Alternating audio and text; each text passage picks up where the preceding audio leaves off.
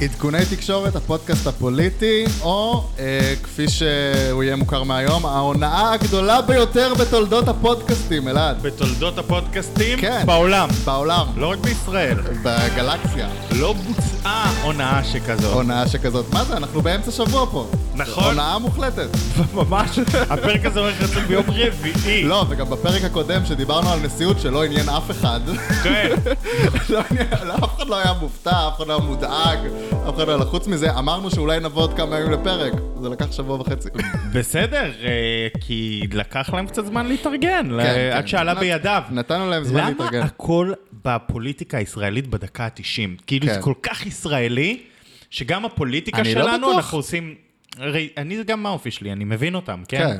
זה דבר מאוד ישראלי כזה, הדחיינות, אבל עלה בידי תשאל את המרצים שלי באוניברסיטה. עשר דקות ל-12, נו, באמת, אתה מבין? אז היינו יכולים להגיע קודם. אשמתם, נכון. לפיד ובנט. אה, מה העניינים? אה, יופי, יופי. אני, היה לי, אה, היה שבוע מעניין. נראה שיש... הפתיע אותך? אתה שאנחנו מופתע? יוצאים מהמשבר הפוליטי, שזה דבר... אה, מבורך. מ- זה- מי היה מאמין שנצא מהמשבר אנחנו הפוליטי? יוצאים ממשבר אחד, אולי אנחנו נכנסים לעוד משבר. יכול להיות, אבל על פניו, תשמע, שנתיים, אה, שנתיים של חוסר יציבות, נראה שמגיעים אל סופם. כן. אה, כי אני, אתה יודע, אני יש לי הימור שהממשלה הזאת מחזיקה. כן, למרות שכל הזמן מנסים להזכיר לנו כמה קשה זה יהיה. נכון, לא, גם... זאת אומרת, בזה התקשורת עוסקת. מאז שזה היה ברור, אני לא זוכר, מאז זה עלה בידי פחות או יותר, אולי אז עסקו קצת, כאילו מה שעסקו קצת זה בעריקים של ימינה, אולי הפוטנציאליים, ומאז, כאילו תוך כדי גם מנסים אה, לדבר איתנו על כמה זה יהיה מסובך, כמה זה לא יקרה. תראה, מסובך זה יהיה, ממשלות אחדות הן במהותן דבר מסובך, ובטח שאחדות כמו זו אף פעם לא הייתה, זאת אומרת, זה לא, דיברנו על זה לקראת הממשלה הזו. כן, זה, זה אחדות של... זה אחדות של הרבה מפלגות זה קטנות. אחדות של קצוות. בדיוק, זה לא לעומת- אחדות של לעומת- שתי המפלגות, המרכז ימין והמרכז שמאל הגדולות, שמשאירות את הקטנות ואת הקצוות בחוץ. שזה משהו שמקובל גם בעולם, לא רק נכון. בישראל. זאת ממשלת אחדות אה, מוטציונית קצת. כן. אה, המוטציה הישראלית, גם לנו יש מוטציה. אבל בכל זאת יש לי תחושה דווקא שהיא, אני כאילו מאלה שמהמרים שהיא תחזיק. ואני אסביר לך למה. מה אתה חושב הגורמים שיעזרו לה להצליח? אני אסביר לך למה. דבר ראשון, בנט זה לא נתניהו במובן שאני משער ומעריך שהוא יכבד את הרוטציה. אוקיי. Um, הוא לא יעשה תרג... ת- תרגילי התקציב, אגב, גם ההסכם הקואליציוני ביניהם מכסה את הסיפור של התקציב, אבל כמו שלמדנו, יש הרבה מאוד, תמיד יש חורים שאנחנו לא רואים היום, אני, אני מעריך שבנט ייתן את הרוטציה.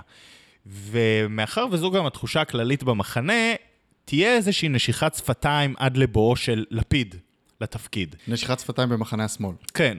זאת אומרת, הרבה זמן לא היינו בשלטון, סוף סוף הזזנו את נתניהו. בוא נעשה דברים אה, אזרחיים. כן, וגם, בוא אגב, נראה לציבור שלנו שאנחנו יודעים להיות שרים. וגם גם קצת לחכות, זאת אומרת, לתת לנתניהו עוד זמן להתקרר בחוץ, כאילו אבל לתת הנה, לאווירה הציבורית כבר היום להתקרר. מדברים על המאחז הבא שצריך לפנות, ומה אה, ג'ו ביידן יגיד לממשלה החדשה. נכון. וכולי. עכשיו, תראה, בואו נגיד את האמת. גם ממשלות נתניהו לא עשו שינויים דרסטיים במערכת המשפט, או לחילופין, בנושא חד משמעית, המדיני. חד משמעית. אוקיי? לכן, נכון, השמאל לא יבוא ויעשה פה שלום, והימין לא יפנה פה התנחלויות. אבל האם זה שונה מהותית מאיך שממשלת נתניהו הייתה עד היום ברמה המדינית? זאת אומרת, זה לא... זאת אומרת, כל הזמן באים לפה דברים, ובאים אלינו כל מיני נושאים, ונתניהו הוא המומחה של לשים את הדברים על אש קטנה, וכאילו לג'נגל אותם, אני ולא אני לפנות חושב- מאחזים ולא אני חושב לספח. שהקשיים המרכזיים של הממשלה הזאת יהיו קשיים של אה, אמירות. זאת אומרת, יבואו כל מיני נושאים, אה, בין אם זה מצעד אה, דגלים, או מאחז, או אה, חיכוך עם אה, חמאס, או זה. מה שיותר אה, ישפיע על יציבות הממשלה מהמעשים, זה מה יהיו האמירות סביב זה, מימין ומשמאל. כן, אבל לא מפרקים ממשלה על אמירה. אתה מבין? זאת אומרת, תמיד יש לך את היאיר גולן התורן, שכאילו אתה אומר, אני נגיד חושב שעד יום ראשון, עד יום, להש... יום היה, ההשבעה, היה ציוץ שלו שנמחק היום, אני לא אספר מה היה בציוץ, אבל מי שרוצה, מצחיק, טוב, דברו איתנו. אה, אבל כאילו, אתה יודע, יש, יש את הדמויות האלה, אגב, שעד יום ההשבעה כדאי להוריד לאיזה, להוציא מקליטה את כן. הטלפון. כן. ובסדר, זה יהיה, אבל לא, לא מפילים ממשלה על אמירה, על ציוץ, זה, זה לא... זה לא בקלפים. ולכן יש לי איזו תחושה שלכל הפחות השמאל ינשך שפתיים. לבנט אין, אין עילה להפיל ממשלה שהוא עומד בראשה. הוא ירצה להשלים את הקדנציה הזו, ויש לי אגב תיאוריה שבה הוא הולך לגדול במספר המנדטים שלו. זאת אומרת, אם אנחנו הולכים לבחירות תוך שלושה חודשים מהיום, לצורך העניין הממשלה הזו מתפוררת נורא מהר, תוך שלושה חודשים, תוך חצי שנה, בנט מגיע גמור לבחירות האלה. כן. בסדר? אולי הוא יחלץ באיזה תרגיל גנץ, שסיים עם שמונה, אבל לא יותר מזה. אם הוא יחזיק שנתיים, יש לי איזה תיאוריה, אה, ואנחנו נדבר עליה, שהוא יעלה מאוד. תראה, אני מסכים איתך לגבי... אה, ולכן גם לו יש אינטרס לשמור אני, על אני זה. מסכים איתך לגבי השמאל, לשמאל יש אינטרס אה, להיות רגוע, לשמאל יש אינטרס אה, אה, לבלוע דברים, ובוא נגיד ככה, גם יש לו נטייה. זה נכון. יש לו גם נטייה לבלוע דברים, אבל היתרון שלו זה שאין מפלגות בדמותו באופוזיציה. ומי שיש לו מפלגות בדמותו באופוזיציה, זה א', הימין, וב', הערבים. וגימל, רע"מ, כלומר. נכון, וגימל, אגב, שזה אמנם הימין, אבל זה עוד איזה פלח, זה החלק הדתי-מסורתי. אל מול ה... בסוף זה כן איזה נקודת אין, תורפה. אין מפלגה... בתוך אה, אין ימינה מפלגה לכל דת- הפחות, שיש אין להם את... בקואליציה אה, מפלגה דתית כשלעצמה, יש אנשים דתיים, אבל אה, כן. כן, אבל בסוף ימינה, בסוף, כן, ניר אורבך, אה, זה לא סתם שהוא איזה לשון מאזניים. כן, בסוף הוא היה מנכ"ל הבית היהודי. נכון. ובנט, יש אגב, לו דיברנו חובת עליו, הוכחה דיברנו עליו בעולם בפודקאסט הזה. הזה בשלב מאוד מאוד מוקדם, הרבה לפני אה, שידענו שבו תלו- תהיה תלויה הממשלה, בהקשר של פירוק הבית היהודי, נכון, והתמודדותם נכון. בבחירות, וזה שהוא הלך לבנט, ומה זה אומר שהוא הלך לבנט לעומת הבית היהודי, היו דברים מאוד אה, חמודים שהתעסקנו בהם. אה, אבל אגב, תראה, סיפור של ניר אורבך, אז- אני לא- אז- אני לא מדבר על הסיפור אז הזה מה של ניר שרציתי אורבך. להגיד זה שמי שאני חושב שימתח לקצה את הקרדיט ואת האמון, זה יהיה מפלגות הימין בקואליציה, כלומר אה, תקווה חדשה וימינה, ורע"מ, שכי הם ינסו לייצר הישגים מול אה, המתחרים שלהם שיושבים באופוזיציה, ויאתגרו אותם מאוד. אז פה אני רוצה להגיד לך משהו על נפתלי בנט, וכן, כאן, במה שאתה אומר כרגע, טמון החשש, או התקווה, כל אחד ב... בעמדתו הוא. בעמדתו הוא, לגבי אה, היכולת של הקואליציה הזו לשרוד. הספק. וזה יכולת המנהיגות של בנט. כן. בשבוע החולף, או ב, אתה יודע מה, בשבועות החולפים, אתה יודע מה, הרחיק, בחודש וחצי החולפים, ראינו מבנט, אה, אה, בעיניי, אפס מנהיגות. זאת אומרת, קודם כל העובדה שסיעה שהוא בחר, לא בפריימריז, אנשים שהוא אישית הביא כן, אותם. כן, ואנחנו לא מדברים על איזה סירייה שנייה, שלישית שנכנסו בטעות. נכון. אנחנו מדברים על אנשים שהוא החמישייה, שיבץ השישייה, ביודעין, לא, אה, פרש דוידי וזה, אנשים שהוא שיבץ ביודעין בעשירייה הראשונה, בוא נגיד ככה. המובילה שלו, פחות מהעשירייה. כן. חמישייה. אמ, האנשים הכי קרובים אליו. והוא לא מצליח שהם יעמדו אחריו. אני חושב שהוא אמר השבוע, אני לא כזה הכרתי את שיקלי. אה, כן, זה- הוא- בוא, חמוד. תפלק לי. כאילו, רצית... ברח לו בצוק איתן. רצית לרוץ לראשות הממשלה, עזוב, אני לא יודע מה תכננת, מה לא תכננת, אבל נדון על זה, דנו על זה קודם, אה, ואז אמרנו לעשות את זה במיקרופון, אבל לא יודע מה תכננת או לא תכננת, אבל תכננת להיות ראש ממשלה, כן, זה אמרת זה בקמפיין בטוח. הבחירות שלך. אז זה קצת כאילו, איך לא הצלחת להנהיג את האנשים האלה ולהוביל את המהלך? זה א'. בסוף הוא הצליח, חוץ משיקלי. חוץ משיקלי, אבל זה... זה היה ה spare שהוא היה יכול להרשות לעצמו. הזיעה שנשפכה בדרך. כן. ואז... אבל הוא היה מוכן ל... להזיע את הזיעה, מה שנקרא, ולעשות את העבודה. אז זהו, זהו, זהו, זה, זה מה שאני רוצה להגיד, שהיה פה איזה חילוף ב state of mind של בנט ממש לקראת הסוף, אבל לפני החילוף הזה, ראינו את הרכבת, ה, את, את היום האחרון של העלה בידי של לפיד, וקרה שם דבר מדהים. לפיד סגר עם כל מפלגות הגוש שלו. לפיד רצה יומיים לפני לעשות עלה בידי. אגב, מה שאמרת לישראליות, בדיוק לפיד רצה לעשות הפוך ולהראות, הנה, אני מסוגל לעשות עלה בידי החתים- יומיים לפני. הוא החתים את כולם, ותיקי החקלאות של כחול לבן וכל הקשקושים האלה, הוא פתר אותם. ואז יושבות החתימות של הגוש של בנט. שזה בנט, תקווה חדשה שמתואמים מלא מלא, ולא חותמים. ויש משא ומתן. ותקווה חדשה אפילו חתמו לפני בנט. בנט חתם אחרון על המסמך הזה. כן. אגב, גם מסמך של לפיד המציא, מסמך העלה בידי. כן, אבל... מסמך המאשרים לך, גם כשהוא תיאר את זה לנשיא בשיחת טלפון, זה היה קצת מצחיק. הם, כן, הם אישרו לי שעלה בידי, ו... אבל העובדה שבנט היה האחרון לחתום על מסמך שהופך אותו לראש ממשלה, כן. בעצם כל התהליך הזה שעברנו, שהוא הודיע שהממשלה הזו יורדת מהפרק וחוזרת לפרק וזה, אז אפשר לעשות הרבה דברים, הוא ניסה להרדים, הוא ניסה זה, כל מיני תרגילים פוליטיים. תראה. זה לא משכנע אותי, התרגילים הפוליטיים, כי זה, זה יכולת מנהיגות שהיא מאוד בעייתית. החלטת להוביל אני- מהלך? אני, תוביל. להבנתי, הוא לא היה צריך לחכות לאישור של אף אחד בתור ראש הסיעה כדי לחתום על אה, מסמך העלה בידי. אבל אה, איימו עליו שאם הוא יגיד עלה בידי לפני שסיכמו את כל הסיכומים, אז אה, הוא, מישהו יבוא לנשיא, מישהו מהסיעה יבוא לנשיא ויגיד, אה, אני לא כלול בעלה בידי הזה, יש לו רק 60. כן, אבל אני מזכיר לך שלפיד עשה שם שמיניות באוויר בין איילת שקד לבין מרב מיכאלי, לבין רע"מ, לבין זה, כשבסוף זה עשייה... כי, או, ובין תקווה חדשה והדרישות שלהם ופיצול היועמ"ש, שבסוף זה עשייה של בנט. אתה רוצה להיות ראש ממשלה? כן. הגוש שלך, הסיעה שלך, תוביל את זה.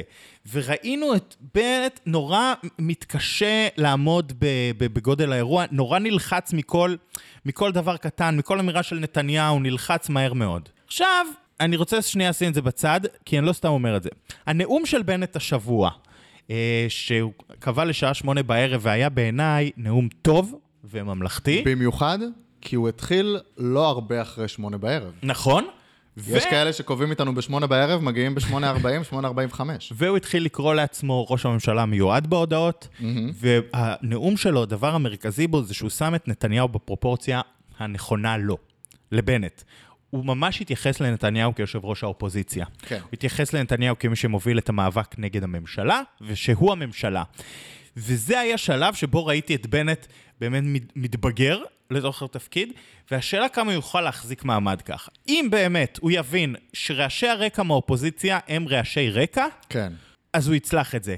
אם כל רעש רקע מהאופוזיציה, הוא יתייחס, הוא והוא יטלטל אותו, אז זה יכול להיות שהממשלה הזו לא תחזיק הרבה זמן. כן. וזה פה תלוי ביכולת המנהיגות של בנט. כי אני אומר לך, לשמאל, לתחושתי, תהיה, יהיה אורך רוח, ללפיד בוודאות יהיה אורך רוח, וגם לתקווה חדשה, גם, אין הרבה אינטרס לפזר את האירוע הזה.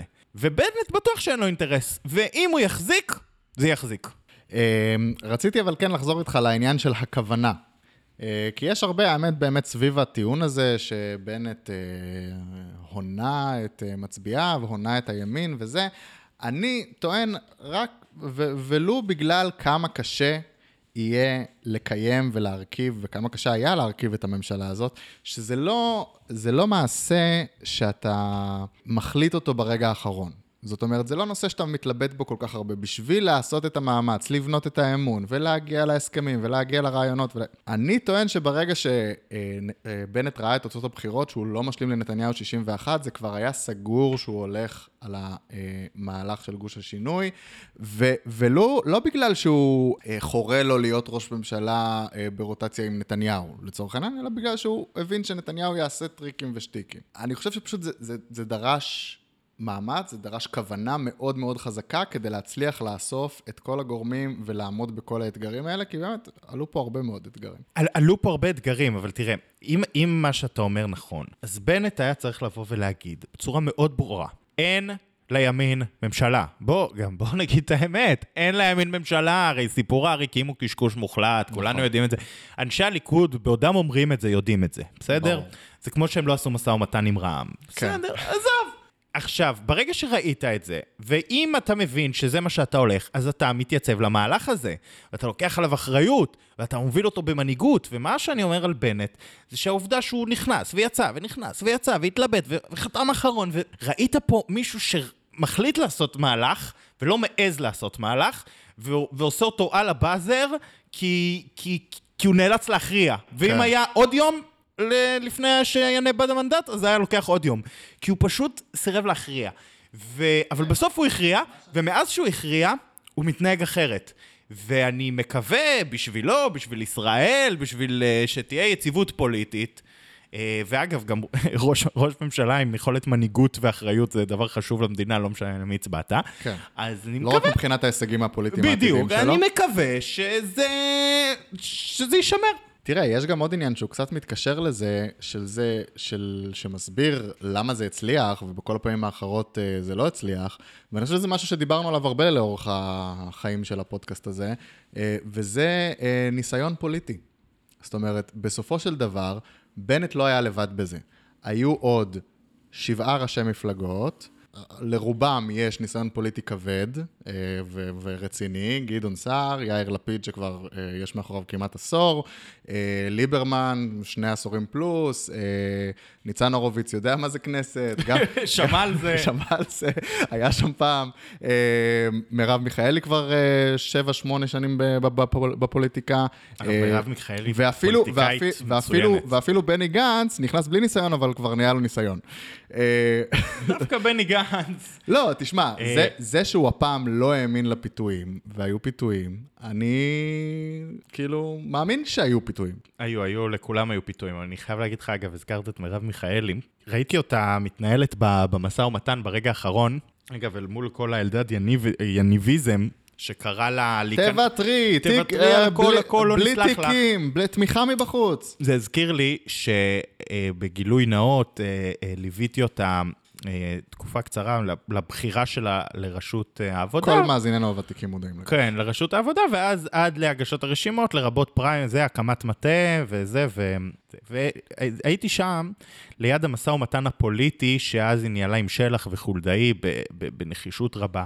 וגם אז, אגב, כל המחנה צעק לה, לא נסלח לך. אם-" תכניסי אותם, ו... אגב, זהו, זה העניין, לא כל המחנה צעק לה, אבל כל ה talking heads של אה, בלי איחוד, בלי איחוד הכל אבוד, ואין, כן, אין, כן. אין, אין. ומי שראה את המשא ומתן הזה, ואיך הוא נגמר, ואת תוצאות הבחירות אחרי זה, הבין שגם את המשא ומתן הזה היא. תצלח, וההישגים של מפלגת העבודה בעיניי, ב- ביבש, זאת אומרת, מבחינת תפקידים, והרי קווי יסוד זה קשקוש. בכל החזיתות, בסוף ממשלה, אה, ממשלה וכנסת וקואליציה, יש בזה ממד הצהרתי, פועלת- ונכנסו שם לכמה- לשם כן. כמה הצהרות אה, אה, אבל- מעניינות אבל בסוף, וחדשניות, אני יכול להסביר לא לך. על כמויות של קווי יסוד שלא מומשו בהמון ממשלות ברור, וזה. ברור. בסוף, אבל מבחינת חלוקת תפקידים, תיקים וכולי, קווי יסוד זה כמו מצה. כן, תראה, היא, אה, מפלגת העבודה, תראה נגיד סתם מה השיגה מרץ, אה, עם שישה מנדטים, ומה השיגה העבודה עם שבעה מנדטים, או כחול לבן עם שמונה מנדטים, לדעתי לא, העבודה השיגה הכי הרבה מכולם. מרצ שהיא- שהתיקים שלה חשובים מאוד, ואני לא הייתי מזלזל בתיקים שלה אני. לא מדבר על חשיבות התיקים, גם הם כולם השיגו, אה, שניהם השיגו שלושה תיקים. אני מדבר על כמות הוועדות, האצבעות בקבינט, הוועדה למינוי שופטים, כל מיני דברים שהם כן. רחבים יותר מתיקים. נכון. ואגב, היא גם השיגה יותר, מכ... עזוב את מרץ, מכחול לבן, שהיא גדולה יותר. זה נראה כאילו מרץ נכנסה גם למשא ומתן הזה בראש של איך אנחנו כמה שפחות מפריעים לדבר הזה לקרות. כי אנחנו הכי בעייתיים, אנחנו יודעים שאנחנו הכי בעייתיים, כן. בואו נראה איך אנחנו כמה שפחות מפריעים בואו לסיפור לא הזה. נפריע. אל תדברו איתנו על כיבוש, אנחנו נדבר עם עצמנו על כיבוש. אנחנו נפגין. נפגין. והתוצאות בהתאם, זאת אומרת, גם לפי ההודעות, זאת אומרת, כאילו מרץ לא ניסתה לעצבן, מרץ לא ניסתה לאתגר, העבודה ניסתה קצת, וזה הלך לה. נכון, וזהו. מה, מה נגיד ומה וזהו נאמר? לגבי זה. תשמע, אבל יש uh, דבר אחד שעדיין נמצא בחיינו, uh, מתקופת המשבר הפוליטי של השנתיים האחרונות, והוא uh, תיקוני uh, חוק יסוד הממשלה, uh, ממשלת החילופים. הקונספט של ממשלת החילופים, הר- הרי גם זה, גם, זה גם נכח בהצהרה של יריב לוין, שהוא אמר, כן. uh, הוא עלה בידו להקים ממשלת חילופים. נכון. עמדתי, אם יש אמון אמיתי, ורוצים למכור לנו שיש אמון אמיתי בממשלה הזאת, ושאנשים חתמו על הסכמים ויספיקו להם ההסכמים שלהם, הם צריכים לבטל את כל חוקי היסוד שחוקקו על ידי קואליציית אה, גנץ-נתניהו, כל התיקונים המוזרים האלה, להחזיר אותנו אחורה לתקופה שבה אפשר לחתום על הסכם רוטציה, אפשר להסכים שיש וטו בהסכם הזה, אפשר להסכים על מלא דברים, מלא מנגנונים, כמו שאגב עשו ב-84 ועשו אה, במ- בממשלות אחדות בעולם, בלי שנצטרך לשנות חוקה בשביל זה. אני אספר לך דבר מדהים. סתם, אני לא אספר, אני חולק את עמדתי. אוקיי. אין, אין בזה סיפור. אני אספר, לי, אספר לך דבר מדהים שהוא עמדתי שהוא- יוצאת הדופן. שקורה אצלי בראש. הדלפית, כן. בדיוק. אני לא יודע אם היא דלפית. אולי, לא חושב. אוקיי. בכל אופן, תראה, אין ספק שלשנות חוקי יסוד של מדינה בשביל לייצר קונסטלציה פוליטית מאוד מאוד מסוימת, כמו שעשו הליכוד וכחול לבן, שהם הלכו ו- ו- וחפרו וגזרו והרכיבו מחדש חוקי יסוד של מדינה, רק בשביל הסכם פוליטי של שני צדדים שלא האמינו זה לזה ובדיעבד בצדק. זה בדיוק מה שאני אומר. זה דבר מטורף. אבל, בדיוק בגלל מה שהם עשו, בנט ולפיד גלשו לתוך התפקיד, הם למעשה תפרו את ההסכם הקואליציוני בין uh, לפיד ובנט ואפשרו את uh, החלפת על ה- בסיס הליכוד, על בסיס המנגנון החוקי כל הקיים. המנגנון שהם יצרו. וזו לא פעם ראשונה בפוליטיקה שבה אה, אנשים מייצרים מנגנונים מסוימים שנכונים להם לשעתם, ואז מפסידים מהם. אבל הם כן הולכים לסתום את החור של התקציב, לטענת הדיווחים. נכון, נכון, אבל אני אומר... ואני חושב שזו טעות. תראו לנו שאתם יכולים להעביר תקציב גם בלי שזה יעלה בג'וב של מישהו. לא, אבל אני, אני אומר עוד משהו. אני אומר, הם עשו את זה. עכשיו, סתם נזכרתי, לא מזמן, כתבתי את זה גם בטלגרם שלנו, שפעם יושב ראש כנסת היה ותיק חברי הכנסת, כי זה היה תפקיד נורא ממלכתי. כן. עד שהליכוד החליטו שהם רוצים, הם בשלטון, הם רוצים לשמור את זה אצלהם, והחליטו להעביר שינוי חקיקה שיו"ר הכנסת הוא בהכרח היו"ר הכנסת הקודם. היו"ר הקודם. זה בד... עם אדלשטיין זה כי. זה נכון להם לשעתה. וסתם, נזכרתי שפעם עשו איזה תיקון לחוק על איזה אנשים מותר לפסול לכנסת, שממש התאים למידותיה של חנין זועבי רק כדי לפ- לפסול אותה, ובסוף באמצעות החוק הזה פסלו את אה, בן, את, אה, לא את בן גביר, את אה, מיכאל בן ארי. נכון. ומה שאני רוצה להגיד בסיפור הזה, שאנחנו עכשיו שומעים אה, כל מיני רעיונות לתיקוני חקיקה נגד נתניהו ואת כל הדברים האלה. צינון לארבע שנים. שהם מאוד מאוד ספציפיים. אני גם לא הבנתי מה הלך שם, אתה רוצה להסביר לי אם זה כן כולל את הכנסת, לא כולל את הכנסת, זה יש כולל, נוסח. זה אומר שהוא לא יוכל להתמודד לכנסת. זה בושה וחרפה. הרי- זאת אומרת, ל- ל- להתמודד לפרלמנט זה באמת אחת מזכויות היסוד של כל אזרח כן, במדינה. אבל אני אומר לך, ולא מעבר ל- משנה נתניהו, לא נתניהו, לשים חור בחומה הזאת, הבצורה של הזכות להיבחר, זה דבר איום ונורא. תקשיב, מעבר לס- לסיפור הדמוקרטי והערכי והבלה בלה בלה, אתה מכיר אותי, אני אדם ערכי. אתה איש ערכי. אבל פוליטית, אני מזהיר, שינויי חוקים, כי הזכרת את כל שינויי חוקי היסוד, ואני מסכים איתך שצריך לתקן אותם במיידי, ולמה אני אומר את זה? להחזיר אחורה את הגלגל לגמרי. למה אני אומר את זה? כי כל הניסיונות לייצר, לעוות את חוקי המשחק בזמן המשחק כדי שיתאימו לך נקודתית לאירוע שבו אתה נמצא, יתהפכו עליך תוך אה, ארבע שנים, שנתיים, שמונה שנים, זה לא משנה מה. הנה, פה זה קרה תוך שנה. בדיוק, פה זה קרה תוך שנה, ובמקרים מסוימים זה, ואגב, גם החוק על נתניהו יכול תוך שמונה שנים, הרי דיבר, אומר שמונה שנים. אל תתעסקו עם כללי המשחק בזמן המשחק. שחקו לפי הכללים. ואם אתם רוצים לשנות את שיטת הבחירות, את שיטת הממשל, את שיטת הזה, שיטת הזה, משתי כנסות קדימה. מחוקקים עכשיו, דנים עכשיו, נכון. ושתי כנסות קדימה אבל מתחילים אני להכיל את אומר, זה. אפילו לא רק ערכית, אל תשנו את החוקים של המשחק בזמן המשחק. זה פשוט, זה, פוליטיקה היא גלגל מטורף. ואני אסיים פה את סיפור הגלגל עם... Uh, הזכרת שבהתחלה דיברנו על ניר אורבך, עוד... Uh, עוד מפודקאסטי עבר שלנו. כשהוא היה ילד. כשזאת הייתה איזוטריה של תהינו מה יהיה עם מי הבית היהודי. התמודד מול חגית משה? ו- בדיוק, הקרב שלו ושל חגית משה. אז אם אני אקח אותך בפודקאסטים אחורה ונחתום את סיפור הפוליטיקה הגלגלית, כן. חגית משה נתמכה על ידי סמוטריץ' ונתניהו כדי שהבית היהודי ילכו עם הציונות הדתית ועם נתניהו. נכון. ואילו בנט תמך בכל כוחו בניר אורבך, כדי שניר שהבית אורבך, היהודי- אה, כן. הבית היהודי ילך איתו. מה קרה בסוף? חגית משה נבחרה לראשות הבית היהודי וחתכה לבנט. נכון. וניר אורבך היה האיש שכמעט בגללו בנט איבד את הממשלה שלו עכשיו. כן, אבל מה היה קורה אם ניר אורבך היה חלק מימינה במסגרת סיעת הבית היהודי?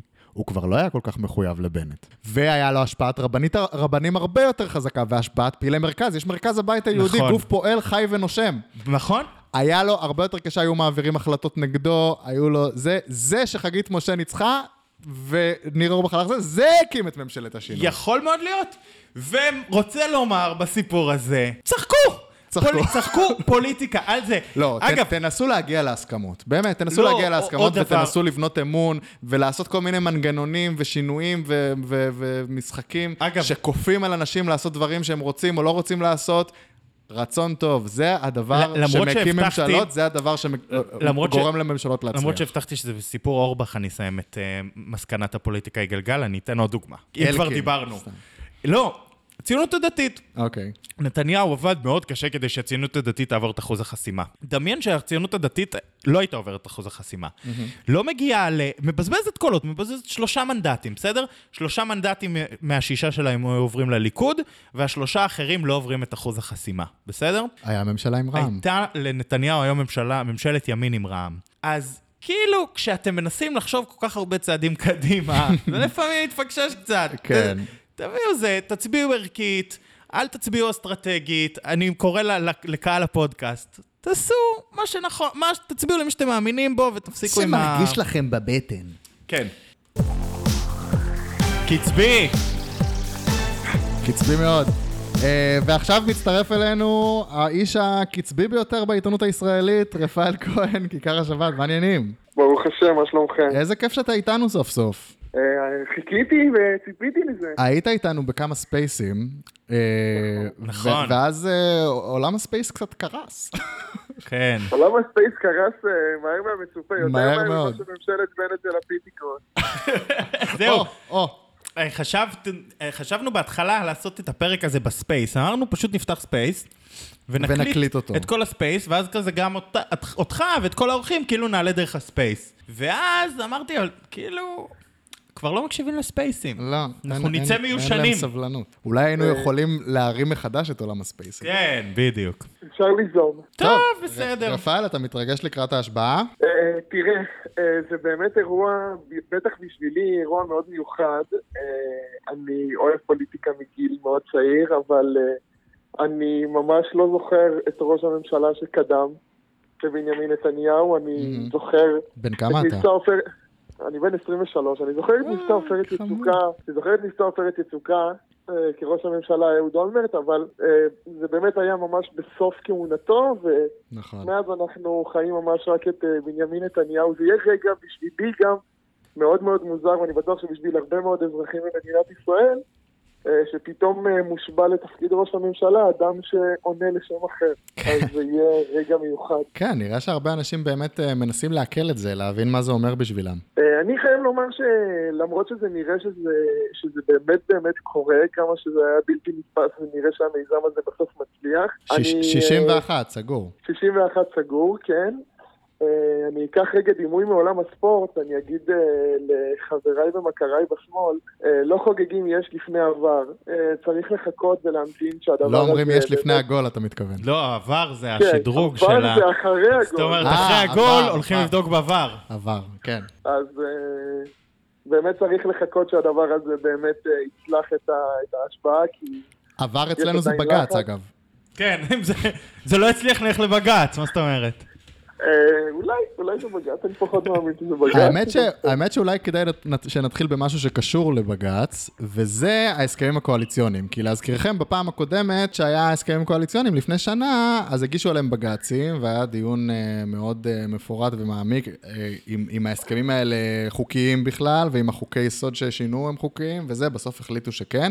אבל גם עכשיו יש לנו משהו קצת חסר תקדים, זה שיש הסכם גג, הסכם, הסכם קואליציוני אחד שמחייב את כל הסיעות, ועוד שבעה הסכמים קואליציוניים, לא, שישה הסכמים מהם, ששלושה מהם סותרים את הסכם הגג.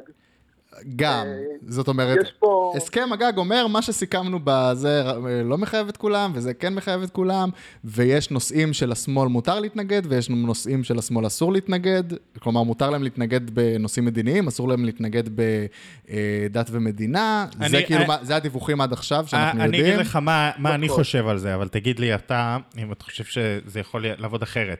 לדעתי הכל, כל הדבר הזה הוא קשקוש מוחלט. זה יהיה, גם אם זה לא מדובר, זה מה שיהיה בסוף. שלא תהיה, לא תהיה כל כך חקיקה מלבד חקיקת קונצנזוס שהממשלה מסכימה עליה.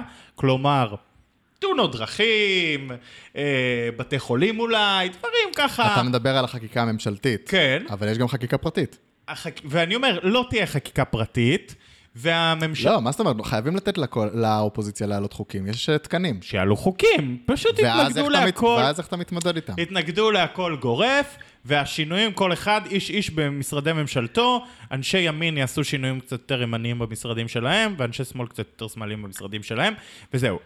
זאת אני דעתי, השאלה אם זה יחזיק אמירה- מעמד. אני חושב שזו אמירה מאוד מאוד גורפת, אלעד. הכל אה, גורף בחיים, סתם. זאת אומרת, אם באמת, תראה, זו שאלה מאוד גדולה, מה, מה הכוונה ש, שמסתתרת בליבם של מרכיבי הקואליציה הזו. אם למשל ליברמן מחליט בליבו, אני רק רציתי להעיף את נתניהו, אני לא מוכן שבנט באמת יהיה ראש הממשלה שלי, עוד חצי שנה אני מפיל את הקואליציה הזאת בשקר כלשהו, לא שאני רואה את זה קורה, אבל אם וכאשר, כל המשחק משתנה. בסופו של דבר... אה, אז החרדים ייכנסו. החרדים לא ייכנסו לממשלה אנחנו לא הזאת, מדברים מספיק על ליברמן האמת בפודקאסט הזה, וליברמן זה wild card. כן, נכון. הוא גם- הוא גם היחיד שלא באמת פוחד מבחירות, האחרים מפחדים מבחירות. והוא לא כל נכון. כך. נכון, האמת שמנינו את כולם בהתחלה, שכחנו למנות אותו. נכון. ו- ובסופו של דבר, אז כאילו, אפשר, איך מישהו אמר לי, הסכמים קואליציוניים זה דבר יפה לחתום, זה דבר קשה יותר לבצע. אז אפשר להגיד מה שרוצים. בסופו של דבר, לבוא ולדרוש אה, מניצן הורוביץ או מתמר זנדברג, אה, תמסרי את כל מה שאת חושבת רק בגלל שעכשיו אנחנו מקימים ממשלה שכל כולה נוצרת בשביל להעיף מישהו, זה קצת יותר, זה קצת יותר קשה לביצוע. זה בסדר, זה יכול להחזיק חודשיים, שלושה, אבל אחרי חודשיים, שלושה כבר קורים מהלכים פוליטיים. תראה, לא זה, יודע, זה, קר, זה קרה אחר במלא הזדמנויות אבל, זה קרה במלא הזדמנויות. זאת אומרת, משמעת קואליציונית זה דבר קיים, הרבה אנשים הצ- הצביעו נגד עמדתם, אולי לא סיעות שלמות, אבל יחידים רבים הצביעו נגד עמדתם. כן, אבל שבסופו של דבר יש פה אה, שתי מפלגות מהקטנות שבה, שבקואליציה הזאת, בסדר? היום כל אחת מהן עם שישה חברים בלבד, ששתי המפלגות האלה באות ואומרות, כולכם תתכופפו למה שאנחנו דורשות. זה לא דבר שיכול להחזיק כל כך הרבה מאשר, מאשר מצב שהליכוד אומרת דבר כזה, שזו מפלגה שבאמת מחזיקה חצי קואליציה או 40 אחוז מהקואליציה. אה, זאת תהיה באמת ממשלה שאני אה, חושב שיש לה יכולת להצליח, יש לה יכולת לעבוד טוב. אה, זה בסופו של דבר אנשים שרובם לפחות היו הרבה זמן בקואליצ... אה, באופוזיציה, סליחה. אפילו בנט שלא היה הרבה זמן באופוזיציה, היה בסך הכל שנה, הוא עדיין, אה, איך נאמר, אה, מי שנפגש איתו ודיבר איתו במהלך השנה הזו, זה מאוד הציק לו, זאת אומרת, הוא מאוד קשה. מאוד... אה, בדיוק. אגב, לכן אז התגובה המאוד חריפה גם על החרדים, שלא בדיוק דאגו לפני שנה שהוא ייכנס לקואליציה. נ- נכון מאוד, למעשה אפילו החרדים... אה, אגב, שמעתי היום שאתה אשם בזה שהחרדים באופוזיציה. אה? בהחלט, אני כן. אשם. זה, אתה אמרת, העיתונאים הח- אמרת לבנט הי- לא להכניס אותם?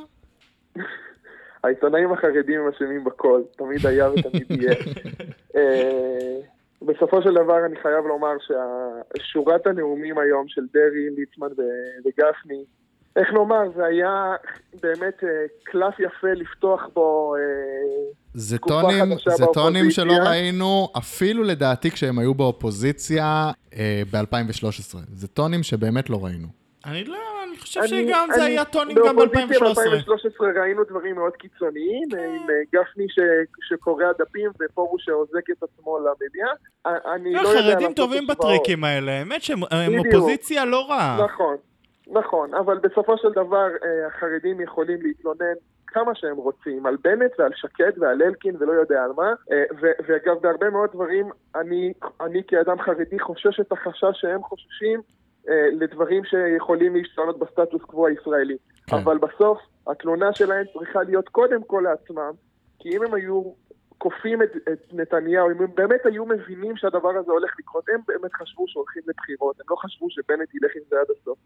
אם הם באמת היו הולכים עם נתניהו עד הסוף, אומרים לו תפנה את מקומך לחבר כנסת אחר מהליכוד, לא שאני חושב שהדבר הזה מאוד דמוקרטי ומאוד ראוי, אני מהמם. לא מביע את דעתי בנושא הזה.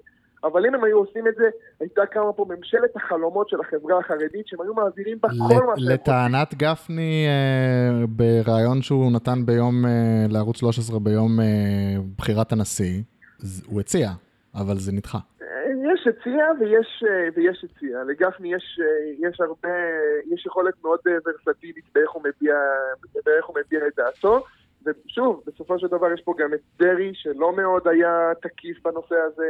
ליצמן, שמההתחלה מראש סגר את עצמו בתוך הגוש הזה, מה שגפני קצת ניסה לברוח, אם אתם זוכרים עוד לפני ההמלצות אצל הנשיא. נכון. וליצמן מהר מאוד החזיר אותו אליו.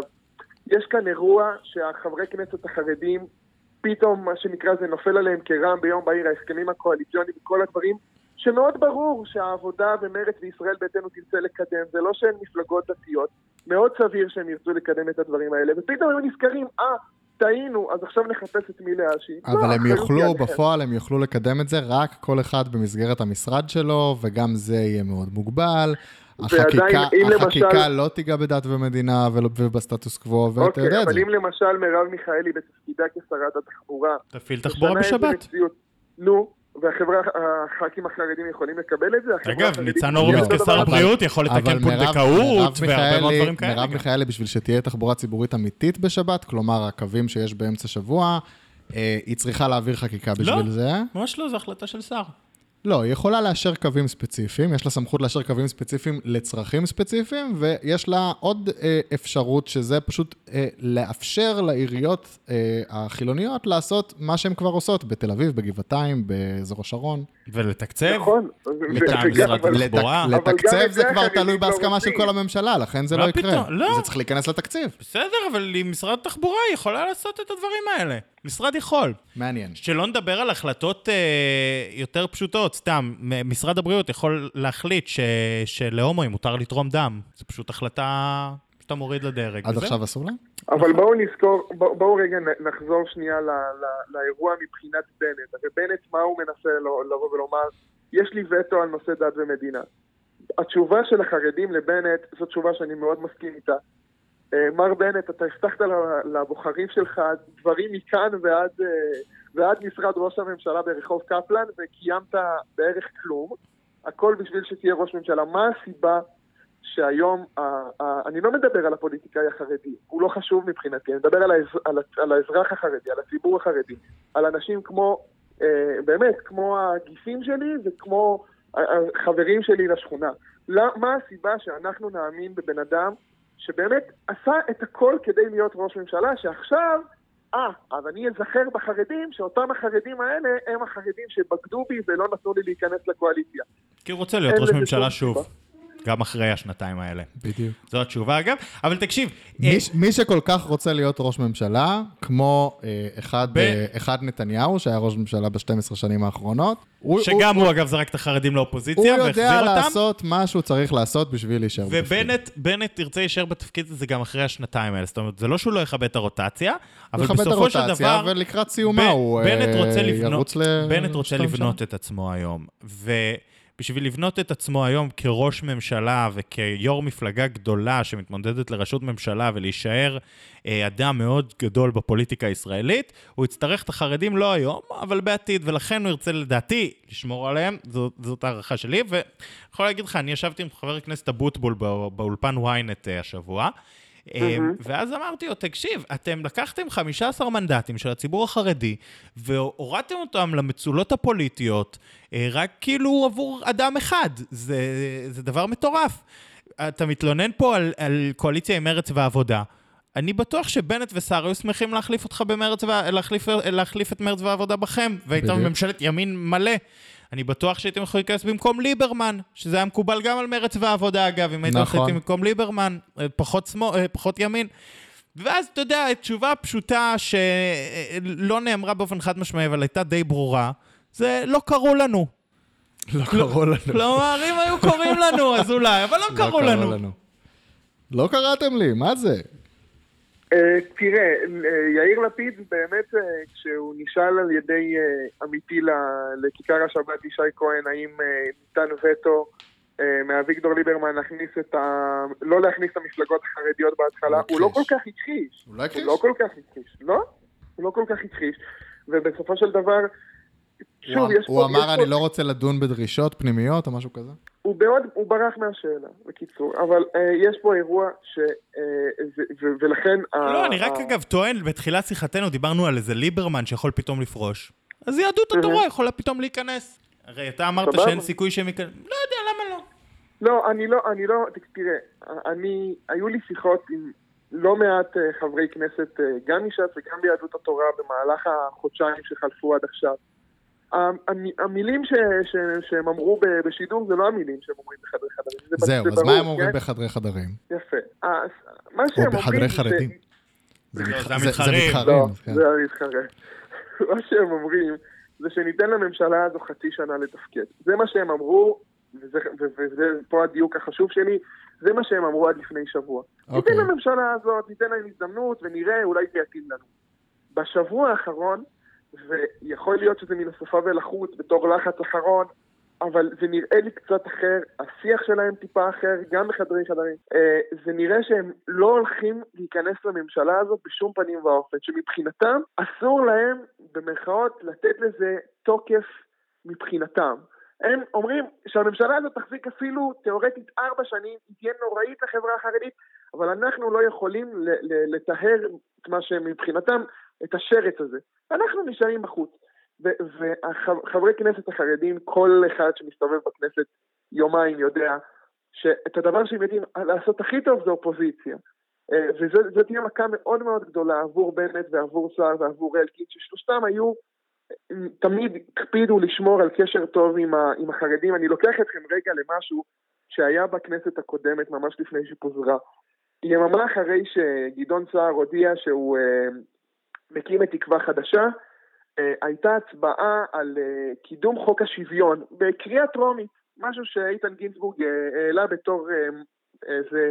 אה, אחת הדוגמאות למאבק בין כחול לבן לליכוד לקראת הבחירות. חוק יסוד ו... השוויון.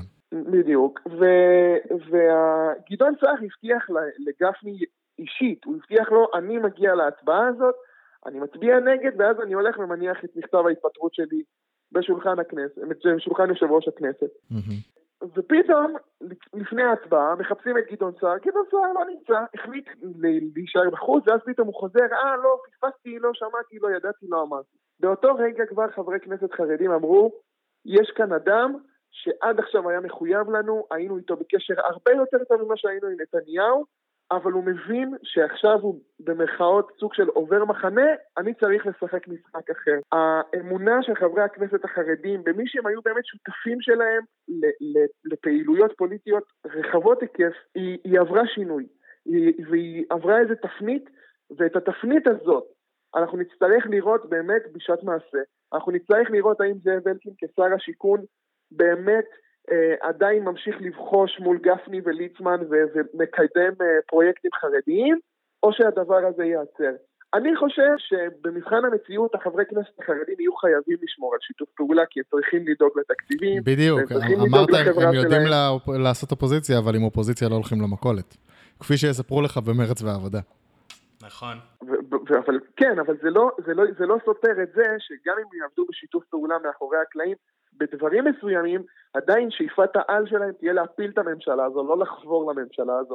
וברגע שהדיסקט הזה משתנה במפלגות החרדיות, שוב אני אומר, אם הוא משתנה, אבל אם לא החצי שנה הזאת, אם החצי שנה הזאת נגיד שהם נותנים אותה, תשכנע אותם שהממשלה הזאת מאוד יציבה. הם עובדים טוב ביחד, הם לא עושים דברים שמסכנים אחד את השני. אה, שוב, אני אומר, זו שאלה שאני לא יודע לענות עליה, אבל אני כן אומר שאני מזהה שינוי בהתייחסות. שינוי ב... שהשבוע, שהחצי שנה שהם נתנו הייתה נכונה לשעתה, אמת לשעתה.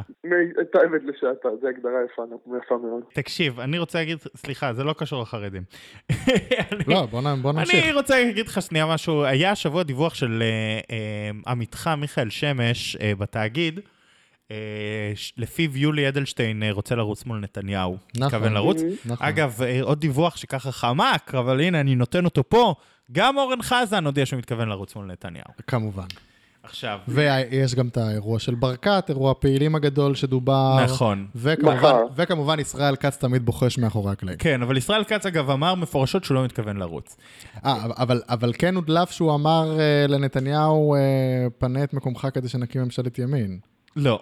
או תעשה פריימריז בזק, היית איזה... אה, לא, לא, הוא הציע... בזק, פריימריז בזק. הוא הציע לעשות, אה, פר... הוא הציע לעשות פריימריז למישהו שהחליף את נתניהו לשנתיים כדי לאפשר את הזה, ואז כן. נתניהו יחזור, משהו... זהו, לא משנה. אוקיי. בקיצור, ואז ראיתי גם את ביטן ב-12 אומר שהוא מעריך שיהיו מי שיתמודדו נגד נתניהו, הוא אמר לא השמות שאתם חושבים, mm-hmm. שזה לדעתי אומר לא כץ, ברקת וכולי, אולי נגיד אדלשטיין, דני דנון. מדברים גם על אבי דיכטר. דיכטר וכולי. גלעד ארדן. אני חושב שמבחינת נתניהו, יהיה נכון, אגב, ואז באמת גורמים בליכוד אמרו, אין שום פריימריז כרגע, ותנוחו ותשבו בצד. אני חושב שמבחינת נתניהו יהיה מאוד נכון ללכת כמה שיותר מהר לפריימריז. זה נכון. ולא, ולא לדחות אותם. כי נתניהו אה, לא יכול להמר על הממשלה הזו. היא יכולה להתפרק נורא מהר, היא יכולה גם להחזיק. והיום נתניהו עדיין הוא מנהיג הימין הבלתי מעורער, ומנהיג אה, המחנה, ועדיין הביביזם הוא בשיאו, ועדיין גם שולט בליכוד באופן שבו יפחדו לצאת נגדו. יהיה לו גג איזה יולי אדלשטיין שיגמור איתו בתוצאה אה, כמו שסיים איתו גדעון סער. אבל אם נתניהו יחכה וישב באופוזיציה, ויהיה יו"ר אופוזיציה, והליכוד והליכודניקים יבינו. והליכוד יתחילו, אנשי הליכוד יתחילו להרגיש את האופוזיציה. הם יתחילו להבין שהם איבדו שלטון, והג'ובים ייעלמו. יש כל מיני דיבורים, אה, אני לא יודע כמה הם... ומירי רגב כמה- שאמרה, אני אהיה מקסימום מאומתים." בוועדת קישוט. אני לא יודע כמה הם מאומתים, אבל יש דיבורים על שבין אה, אה, מאות לאלף אה, חברי מרכז הליכוד תלויים בפרנסתם בג'ובים אצל שרים וחברי כנסת. זה נשמע לי דבר מאוד סביר. תשמע, הייתה פה ממשלה, לדעתי, עם איזה שמונה... עם המון שרים, זה 18 שרי ליכוד. כן, כן, כן. זה, זה דבר מטורף, ואני חושב שמבחינה הזו, נתניהו יטעה אם אנחנו לא נלך לפריימריז בקרוב בליכוד, בקרוב מאוד, כדי שהוא יוכל להבטיח, כדי שלקראת הבחירות הבאות, גם אם יהיו עוד שלוש שנים, הוא יוכל להגיד כבר עשינו פריימריז. אם יש קולות כאלה, להפך, לדעתי, מוטב לו להקדים את הפריימריז, ואת כל זה אני שואל אותך, רפאל, אם אתה שומע על זה גם משהו. מה אומרים בליכוד? תראה, אה, האנשים של נתניהו אה, לגמרי חושבים כמוך, גם נתניהו עצמו, הוא כבר אמר למקורביו, אם אני ראש אופוזיציה, אני רוצה פריימריז כמה שיותר מהר, אני רוצה לקבע את מעמדי במפלגה. יש משהו שאנשים אה, נוטים לשכוח, וזה דבר שמאוד חשוב לשים עליו דגש. יש אדם אחד ספציפי שמעוניין, גם כמו נתניהו, בפריימריז מהירים, וזה ניר ברקת. ניר ברקת בנה את עצמו במהלך השנה שחלפה, וגם עוד קצת קודם, הוא הרי לא היה שר, הוא בקושי היה חבר בוועדת הכספים. כל מה שהוא עשה, אה, תיעדו פגישות שלו עם אה, ברדוגו ובועז ביסמוט, וסקרים שהוא ערך, וישיבות עם אה, חברי מרכז ליכוד וכולי. כל הדברים האלה היו במחשבה על היום שאחרי נתניהו. מבחינתו, הוא מוכן לפריימריז גם אם אומרים שהקלפיות נפתחות מחר בשבע בבוקר. אז עבורו דווקא מתאים שהפריימריז גם יהיו מוקדמים, ולא, ולמשל הוא לא נותן ליולי אדלשטיין או ישראל כץ או אחרים, באמת את הזמן... אתה, אה, ברקת ירוץ אם יהיו עכשיו אגב, פריימריז? ל- לניר ברקת יש מספיק בוודאות. כסף כדי לתת ג'ובים ירוץ. לכולם גם מהאופוזיציה. הוא פשוט נכון. מעסיק אותם, מכניס אותם לפיירול. זה אחלה ש- זו סיבה לבחור בו. ו, ו, ולכן, ולכן גם, גם ניר ברקת יעדיף, למשל על פני אדלשטיין ו- ו- וישראל כץ, שבתקופה, בסופו של דבר בשנה האחרונה הם, הם, הם עבדו, זאת אומרת, היה להם תפקיד, הם לא התעסקו עכשיו באיך מתקדמים בתוך המפלגה, לפחות לא מספיק, נאמר בלשון המעטה. אבל אה, אה, בנימין נתניהו עצמו, בוודאי שהוא מעדיף פריימריז כמה שיותר מהירים מבחינתו ברמה של חודש. אחרי היציאה לאופוזיציה. הוא רוצה לבצר את מעמדו בליכוד. בקיצור, אתה אומר שאנחנו צריכים להיערך לפריימריז עוד רגע. זהו, שיש כאן, יש כאן, קורה פה סיטואציה של, ש, שהשניים, שני האנשים החשובים במזכירות הליכוד, שהם לא בנימין נתניהו, שזה יושב ראש מזכירות הליכוד ישראל כץ ויושב ראש מרכז הליכוד אה, חיים כץ, שניהם לא כל כך ששים לתת לנתניהו את, ה, את, ה, את היכולת לסגור את המפלגה כבר מעכשיו.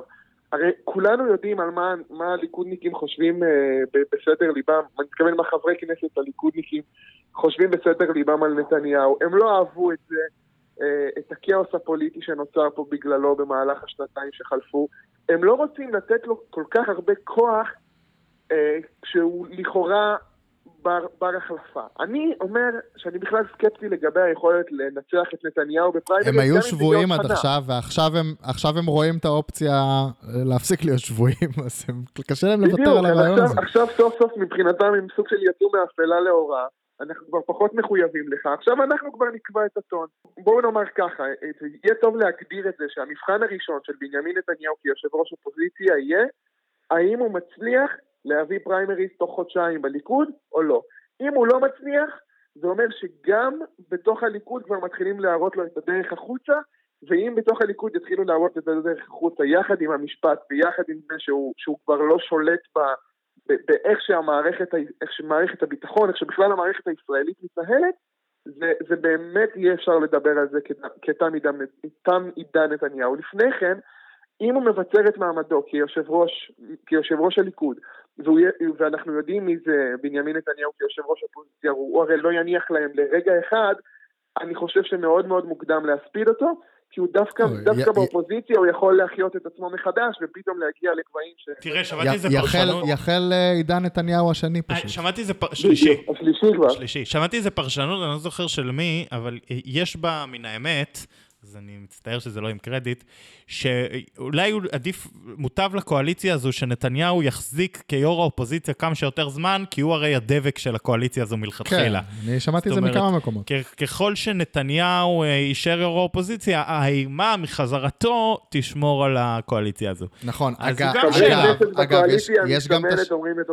יש גם את השאלה ההפוכה, האם עדיף לנתניהו ולליכוד לנסות להפיל את הממשלה, כלומר להביך אותה, להפיל אותה, לפרק אותה כמה שיותר מהר, או לתת לה אה, להתפרק בעצמה, לתת לה לפעול כמה שיותר זמן, לתת מרווח גם לאנשים לפני הבחירות הבאות, מה עדיף להם אנחנו, כדי לחזור לשלטון אחר כך, אנחנו גם לא יודעים את זה. אני לא רואה צד שבליכוד באמת מעדיפים שהממשלה הזאת תחזיק הרבה מאוד זמן. אמ, לצורך כאילו, העניין, השאלה. שהיא- נשאלת השאלה שהיא חלק אה, מחיי היום-יום של כל אה, חבר כנסת, מה עושים עם קיזוזים? תמיד, זאת אומרת? לא תמיד מה צריך. להתקזז, תמיד מישהו צריך להתקזז. אה, הוא, אה, יש לו טיפול רפואי, לא, דוד אבל שלו מה זאת אומרת בזה, מה עושים עם אירוע. קיזוזים? מתקזזים. זאת אומרת, מה עושים? אנשי הליכוד התקזזו, כן. החרדים התקזזו, כשהם נשבעו, כשהם נשבעו בלב ליבם להפיל את הממשלה הזאת. בוא אני אגיד לך משהו. אנשי הליכוד לא רק התקזזו, אנשי הליכוד יעמדו בתור להתקזז. אנחנו השבוע... הם לא ירצו לבוא אה, לכנסת אה, הזאת. אה, הגיעו, תקשיב, זה אנשים שלא היו חברי כנסת, רוב, חלקם מעולם, והחלק האחר שלהם המון שנים. זה עבודה מבחינתם שהם לא- הם לא מעוניינים לעשות. אתה מבין שהם צריכים לשבת עכשיו בוועדות, לעשות אופוזיציה, ל- לא להתקזז? להגיש הצעות. לסדר, לנאום נאומים בני דקה. ושאילת- הם לא עונים יותר, לא שולחים איזה פקיד לענות לשאילתות, הם צריכים להגיש את השאילתות. ו...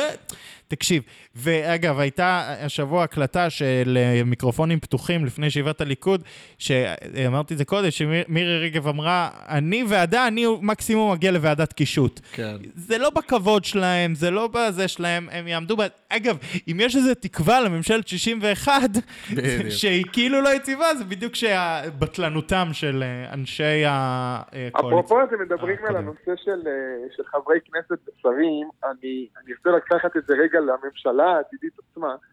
אה, אנשים נוטים להתייחס לחוק הנורבגי כחוק שהוא בהכרח רע שמראה על השחיתות השלטונית. חס וחלילה. אני, אני תומך בנורבגי. אני תומך אני- בנורבגי בכפייה. נכון. אני חושב שהחוק הנורבגי, אבל, אבל וזה דגש חשוב, לפחות איך שהמחוקק הנורבגי באוסלו התכוון, לא איך שב... לא איך ברור, אנחנו הולכים רק לפי. החקיקה הנורבגית המסורתית, יש פה מסורת ארוכה. בסופו של דבר, החוק הנורבגי הוא בא ויוצר מצב של... הרי אין שום סיכוי, אנחנו יודעים את זה, אין שום סיכוי... שר לא יכול להיות חבר כנסת. זה, אה, זה, זה, זה, זה, זה חסר, זה חסר, חסר מה- זאת אומרת... אין טעם שינסה לא באמת להיות חבר כנסת. בדיוק. הוא לא באמת יודע על מה הוא מצביע. אני חושב שהחוק הנורבגי זה דבר ראוי. הבעיה שהחוק הנורבגי בישראל הוא, הוא, הוא באמת נטו, נטו אינטרס פוליטי, מטרת ג'ובים, וזה דבר לא, שאולי יכול... המטרה היא לא. ג'ובים, המטרה היא שיהיו לך חברי סיעה מתפקדים. לא, לא, אבל בוא, שנייה, אגב, גם יש איזו נטייה, אולי כדי שנשים את הדברים האלה בפרופורציה. המטרה היא ששרים לא יצטרכו להתרוצץ יש- במליאה. לא.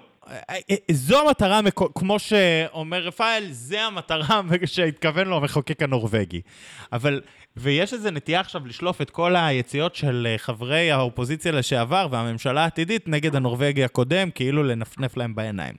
אבל צודק כאילו רפאל, שאומר שהסיבה המקורית שהעבירו את הנורבגי, העבירו, הביאו, ייבאו את הנורבגי לישראל, הייתה בשביל שכל כחול לבן, למעשה, אני מזכיר לך, הייתה מפלגה של uh, כמה, 15 מנדטים, שכולה נכנסה כמעט כאיש אחד להיות uh, uh, שרים, ולא נשאר להם אף אחד שישב בוועדות. Mm-hmm. זאת אומרת, הנורבגי הגיע לישראל ב- לא ממטרתו הבאמת חשובה, אלא כאיזו תולדה של חלוקת ג'ובים, ואז באמת לא נשארו חברי כנסת, אז כאילו עשו את, ה- עשו את הסיבוב הזה. אבל uh, כמו שדיברנו בתחילת הדברים, עוד לפני שרפאל היה, על, ה, על העובדה שצריך שנייה לא לשנות את חוקי המשחק בהתאם לזה, אלא שנייה לחשוב מה נכון? מה נכון, אז את כל חקיקת ה- חוקי היסוד של ממשלת החליפים כדאי לבטל. אני חושב שהחוק הנורבגי ראוי שיישאר איתנו, כי הוא חוק נכון.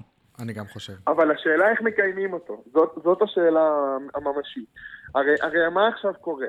עכשיו אריה דרעי ואורי מקלב ויעקב ליצמן הם עכשיו הולכים לחזור להיות חברי כנסת. זאת אומרת שכל הסיבה שהם התפטרו, זה היה כדי שהם יהיו שרים. עכשיו הם מחפשים עבודה, לא, דרעי אולי יתפטר גם, אבל ברמת הרעיון לפחות, הוא מיד חוזר לכנסת. אם אנחנו באמת רוצים ליצור הבדל מהותי בין הרשות המחוקקת לרשות המבצעת, זה משמעית. דבר שצריך להיות הרבה יותר, הרבה יותר. ממוסד ממה שהוא עכשיו, בדיוק, מובנה. אז זהו, אני מסכים, צריך, אני מסכים, צריך לכפות את הנורבגי, זה דבר טוב, וטוב שירחיבו אותו ושייכנסו עוד ח"כים חרוצים, שיעבדו בלהיות ח"כים, מה קרה? אה, יופי. הימורים? על מה, על מה מהמרים? בוא, לא יודע, זה מספר חודשים לממשלה. לא, לא, אני חושב אה, שלוש שנים. שלוש שנים. כן, אבל בוס, אה, הימור סתם, אני, לא, אני כל לא יודע מה כל- יקרה כל מחר. ההימורים הם סתם. לא, פשוט, לוטו, טוטו, הכל. פשוט בעולם יש נסיבות גם, כן? אנחנו יושבים פה עכשיו, כאילו, לא יודע, מחר איראן אה, שולחת, אה, יוצאת במתקפת טילים על ישראל, אתה לא יודע מה יקרה במזרח כן, התיכון המשוגע ובעולמנו המשוגע, ואם תהיה. אני גם נותן לממשלה הזאת הרבה זמן. אבל שלוש שנים זה הימור. אני חושב שיש פה, כמו שאמרתי, יש פה מקרה מאוד נדיר של כל החברים במפלגה להוציא ליברמן, אבל הוא גם יכול להיות בתוך הקלחת הזו. לכולם יש אינטרס שהדבר הזה יצליח. מרצ הייתה שנים באופוזיציה, הם רוצים להראות, וואלה, אנחנו גם יודעים לעבוד. אה, ימינה וכולי וכולי, כולם מעוניינים בדבר הזה, ו, ובאמת, אם, אם מסתכלים על, על מעט מההסכמים הקואליציוניים, או בטח ממסמך קווי היסוד, אם נוציא את, את התחושות האישיות, יש שם כמה פרויקטים שאם וכאשר הם יקודמו, זאת תהיה ממשלה שתהיה טובה לאזרחים, אה, בין אם אה, עידוד הייטק ובין אם אה, בתי חולים בנגב ובגליל וכולי, ואם הם יעשו אפילו רק חלק קטן ממה שהם הבטיחו בהבטחות הגרנדיוזיות האלה, זאת תהיה ממשלה שעשתה את עבודתה כראוי. אז מעניין. יאללה. טוב, תודה רבה, רפאל. תודה רבה לכם. נהיה בקשר. להתראות. הלו? יש! יש! תפסנו אותו! מה היה- קורה? היה קשה, כבר חשבנו שאתה יודע, 12, זה, פגוש, אולפן שישי, אה, לא, אנחנו הקטנים מה זאת אומרת אנחנו בפודקאסט. קטנים בפודקאסט? בוא, בוא תגזים, בוא תגזים עוד פעם, כן. רג- רגשי נחיתות, יש לי אנחנו רגשי... קטנים בפודקאסט. יש לי אה, רגשי זה נחיתות. פודקאסט עצום. זה פודקאסט עצום, אבל לעומת אה, הפודקאסט הזה מייצר כוכבים. קוש- קושמרו אני אוהב אני ומצליח. אוהב את הפודקאסט שלכם, אני אוהב את הפודקאסט. ברור, ברור. הפודקאסט אוהב אותך. איך הולך, מוחמד? מה נשמע? בסדר גמור. זורם, זורם. זורם? אתה בהתרגשות לקראת יום ראשון? שאלתי גם את האורח הקודם שלנו. הרבה ציפיות. הרבה הר- ציפיות. הרבה הרבה ציפיות ללא ידיעה מה יהיו התוצאות, כן? תראה, עכשיו יש... אה, זה, זה לא רק שיש אה, מפלגה ערבית בקואליציה, יש גם מפלגה ערבית יש גם באופוזיציה. מפלגה ערבית באופוזיציה. זאת אומרת, יש... אה, הערבים הם כבר כאילו, הם בשני הצדדים. בדיוק. האמת שדיברנו דיברנו בהתחלה על מה כאילו יכול אה, להכשיל את הממשלה הזאת, מי, מי, יתחזר, מי ירצה קצת למתוח את ההישגים שלו ואולי לעשות אה, בעיות, וגם מי יהיה לו לחצים מהאופוזיציה. עכשיו, לשמאל לא יהיו, כמעט. כלומר, יש שם את חד"ש, אבל כאילו הם לא ממש מתחרים של מרץ והעבודה ישירות. אה, ויש את הימין שיהיה לו אופוזיציה רצינית מאוד שהוא יצטרך להתמודד איתה, כלומר בנט וסער מול אה, הליכוד. ויש את רע"מ והמשותפת, וזו דינמיקה שבאמת היא תהיה חדשה לנו אם- לגמרי. אם לחדד את זה לשאלה, האם המשותפת יכולה לעשות אופוזיציה אפקטיבית נגד רע"מ? תקשיב, קודם כל בוא, בוא נראה עד כמה האירוע הזה מורכב. זה לא רק שיש מפלגה ערבית בפנים, בתוך הקואליציה. יש לך גם שר ערבי בפנים. יש לך לראשונה אה, שבעה חברים אה, ערבים בקואליציה, כן? להזכיר לך שניים של מרצ, ארבעה של המשותפת, אה, ויחד עם אבתיסאם מראענה מה- מהעבודה. לא רק זה, אני, אני אתחבר עכשיו לשאלה, האם המשותפת תהיה אופוזיציה אפקטיבית או לא? האמת שאין לה מי. מי תעשה אופוזיציה אפקטיבית? עם הליכוד? עם הציונות הדתית של סמוטריץ' ובן גביר?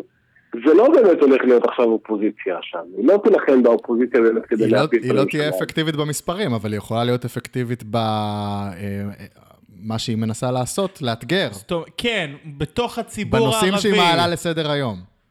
אני, אני, אני אתן לך חשיפה. יש החלטה במשותפת שבכל הצבעת אה, אי אימון שת, שתובא על ידי הליכוד, שהם יימנעו. כבר מעכשיו אני אומר לך. זאת אומרת, הם לא הולכים להצביע בעד כדי להפיל את הממשלה הנוכחית אחרי שהיא קמה, במידה והיא כן קמה. אבל הם יצביעו נגד אה, ביום ראשון? עכשיו, יש פה, תקשיב, זה, זה עדיין לא סגור גם. אה, אנחנו יודעים שבל"ד הצביעו נגד בוודאות, בחד"ש אה, הצהירו שהם לא יתמכו בממשלה כזאת, לא משנה מה יהיה, כי זו ממשלה בראשות בנט. בתע"ל עדיין לא הכריזו מה העמדה, ועל זה אה, יקום ויפול כל העניין. זאת אומרת, במידה ואחמד טיבי ואוסאמה סעדי יגלו בתוך המליאה שבעצם הקולות שלהם יאפשרו הקמת הממשלה הזאת. במידה ויהיה איזשהו טריק ברגע האחרון, הם יעשו את זה. השאלה, מה יעשו בצד השני? זאת אומרת, מה יעשו בתקווה חדשה ובימינה, כשיבינו שאין להם אפשרות, אלא לאפשר הקמת ממשלה כזאת, בהיעדרות או בהימנעות של צה"ל מהרשימה המשותפת. אבל זה, זה ולכן- כבר אופציה שהיא לא נחוצה ברגע שאורבך... אה, לא, אומר מוחמד, אם יהיה איזה תרגיל של הרגע האחרון, שאף אחד לא ציפה, פתאום מישהו... אלקין. אלקין, שרן השכל. כל הספינים על אלקין ששמעתי ב-24 שעות האחרונות, מישהו... טמטמו לי את המוח. כאילו הוא אומר, אם יבוא איזה תרגיל של הרגע האחרון של נתניהו, out of nowhere, אז כאילו, ת- אז יכול להיות שטל, בוא נגיד ככה, הם יצביעו נגד אם הם יבינו שזה לא משנה, ואם הם יבינו שזה משנה, הם יכולים לשנות את זה. אבל אני חייב להגיד לך, שזה בעיניי, אני שם כאילו שנייה את הסיפור הזה בצד, פשוט טרלול פוליטי.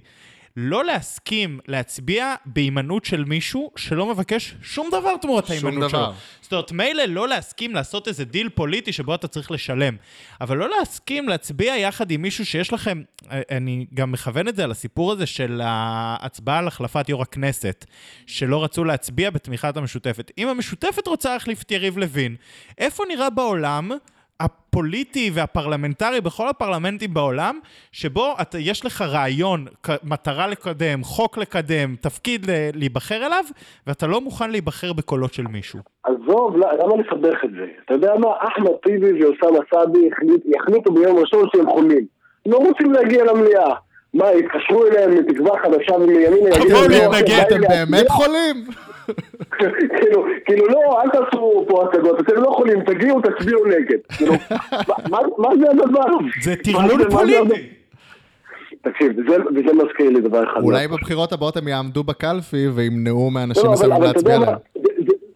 אני מסכים איתך שזה טרלול פוליטי, אבל יחד עם זאת, זה גם מעיד עד כמה יש פה במדינה הזאת, בזירה הפוליטית שלנו, בכל הקונסטלציה הפוליטית הקיימת, יש איש אחד שיכול לקבוע סטנדרטים חדשים ולהביא לחדשנות פוליטית ולהגיד אלה לגיטימיים ואלה לא. קוראים לו בנימין נתניהו. וזה באמת מוכיח, אגב, שלא רק המרכז-שמאל הוא לא יכול לעשות את הדבר הזה, אין לו את העוצמה, אין לו את הכוח להכשיר אנשים.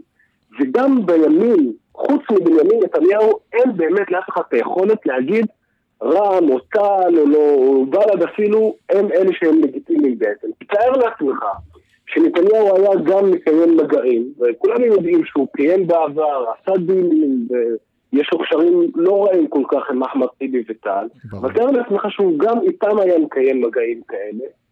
הייתה עכשיו ממשלה יותר גדולה. כן, כן. נכון?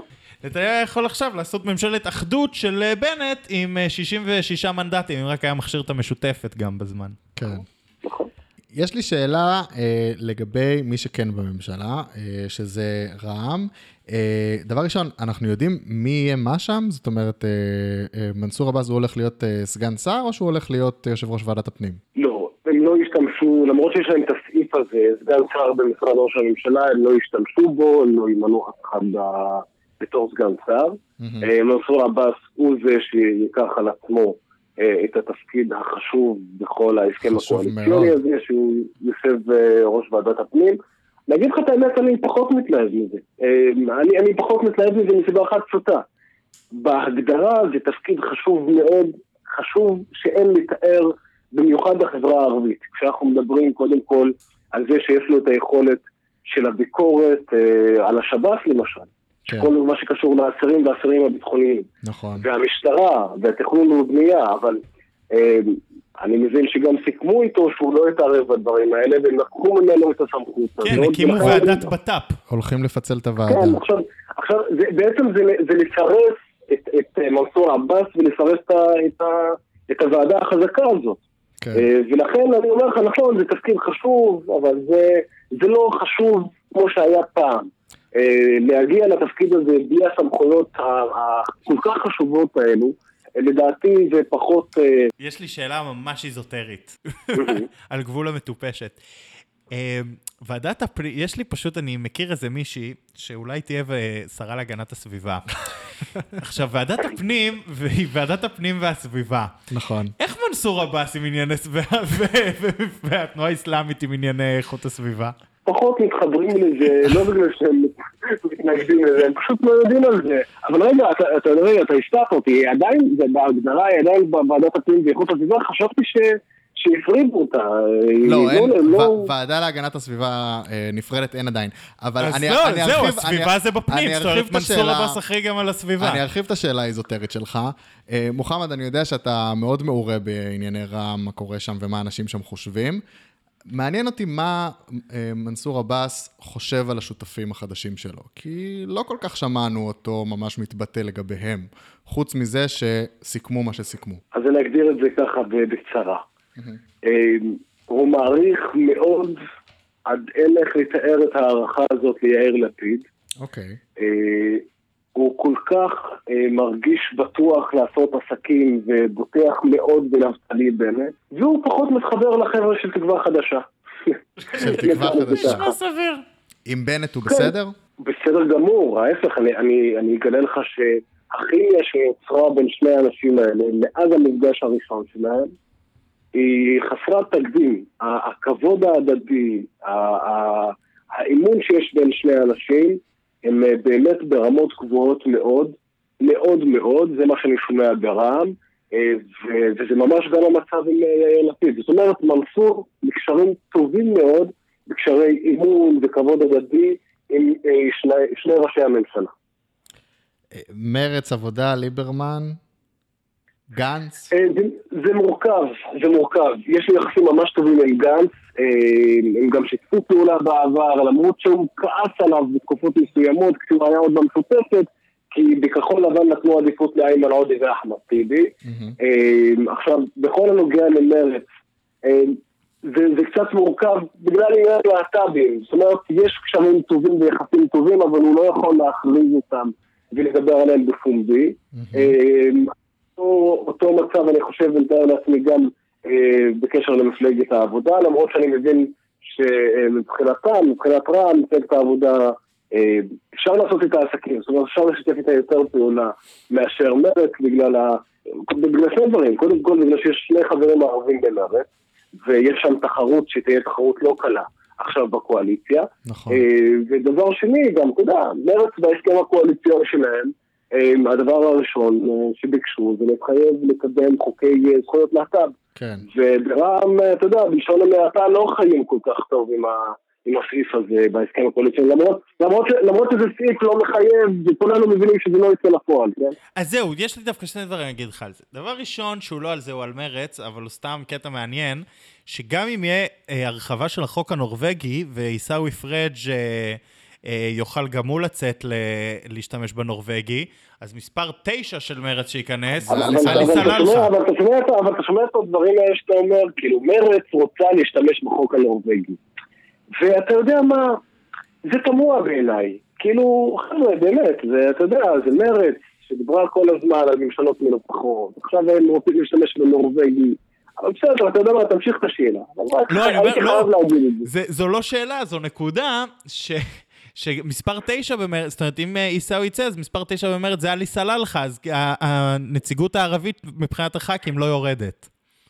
נכון, זה. נכון מאוד, לא, אבל... העניין הוא, אבל, אבל העניין הוא שיש שם תחרות, כן? אל תחשוב שמנסור עבאס הולך עכשיו לעשות אה, חיים קלים לעיסאווי פריג' וההפך, ממש לא. עיסאווי פריג' נכנס לממשלה הזאת, רוצה להביא הישגים, לא פראייר עיסאווי פריג'. שהוא, ברור שלא, הוא הבכיר בממשלה הזאת, הוא, אה, הוא לא, לא הולך לוותר עכשיו. עכשיו, אה, אבל, אני. אבל מה שרציתי לשאול ולא להגיד, זה על הנושא הלהט"בי. תראה, השאלה כמה מבחינת רע"מ זה וטו. זאת אומרת, האם זה, הם יכולים להצביע נגד, אבל בסופו לא של דבר, אם הם הצביעו, הם לא... חופש- לא, לא לפרק על זה קואליציה. או שזה ממש ייהרג ובל יעבור לרמת הלפרק קואליציה על אה, חקיקה להט"בית? שום קואליציה לא תתפרק על זה. אני אגיד לך, לא יהיה, לא יהיה רוב בקואליציה הזאת לשום חקיקה להט"בית. מה, מה, אנחנו לא, לא מבינים מי החברים שם. יש לך את ימינה ויש לך את... והם פשוט מאוד יטרפדו כל חוק ש... שינסה לקדם חקיקה. נכון, אבל אם שנייה נשים את החקיקה בצד, ובואו נגיד לצורך העניין, ניצן הורוביץ כשר בריאות, מעביר, אה, מעביר תקנה של, אה, שמאפשרת פונדקאות. לא רואה. אני לא, לא יודע אם יש באמת אה, עוצמה לתקנה שיכולה להעביר דבר כזה. אתה יודע מה, אני אזרום איתך, כן? יחד עם זאת, ברע"מ חשוב להם דבר אחד מאוד פשוט. שיגידו לציבור שלהם, אנחנו התנגדנו לדבר הזה. התנגדנו לחקיקה הזאת. גם אם היא עברה, היא לא עברה בגלל הקולות שלנו. זה מה שחשוב להם. לא, אני עכשיו- מבין, השאלה אם יכולים להתנגד ולהישאר, או שזה ייהרג ובל יעבור ברמה של מפרק קואליציה. זה, זה תלוי מה זה. זאת אומרת, אם אנחנו מדברים עכשיו על נישואים אזרחיים, כן? על, על, על אה, אה, נישואים, אה, חד מיניים. זה דברים שרע"מ לא יכולה לאפשר לעצמה. היא לא יכולה לדברר את זה לציבור שלה. אבל אם זה יהיה פונדקאות, אם זה יהיה חוקים שאתה יודע, יקדמו את, ה, את הקהילה הגאה, את, את הקהילה הלהט"בית, זה דברים שהם כן יוכלו לחיות איתם. אם יגידו אנחנו התנגדנו, הצבענו נגד, אבל זה עבר בכל זאת לא באשמתנו, והכל בסדר. נחיה עם זה. אבל זה תלוי באמת, זה תלוי איזה חקיקה, זה תלוי איזה תקנה, זה תלוי מה אתה עושה שם. אתה אומר עד אה, כמה זה נגד הדת. עכשיו, עד כמה זה יכול, לא, זה תלוי עד כמה יכול להיות הדבר הזה השלכות גם על החברה הערבית. זאת אומרת, כשאתה מאשר עכשיו נישואים אזרחיים, אז אתה גם נותן את האפשרות לחברה הערבית בעצם להתחתן מחוץ, נכון. איך נקרא לזה ככה, לבתי הדין השרעיים וגם דרך הכנסייה. ולכן זה דבר מאוד אה, חשוב לרע. כן. עכשיו, דיברו הרבה על ההישגים של רע"מ בהקשר של אה, מי נכנע יותר, או מי מכר את הנגב, או לא מכר את הנגב, אה, בהקשרים שמעניינים את הריבים הפנימיים בימין, דיברו על זה בעיקר. בוא נעשה סדר בדבר הזה. דיברו, סדר דיברו בדבר על זה בעיקר על זה, לא, אבל אה, אה, תעשה סדר, אבל השאלה שלי היא, האם ההישגים האלה הם בכלל, אה, לא, יודע- לא יודע, מקובלים, מספיקים לציבור הערבי, אה, יש הערכה כלפי כל זה? לא. לא. קודם כל, לא.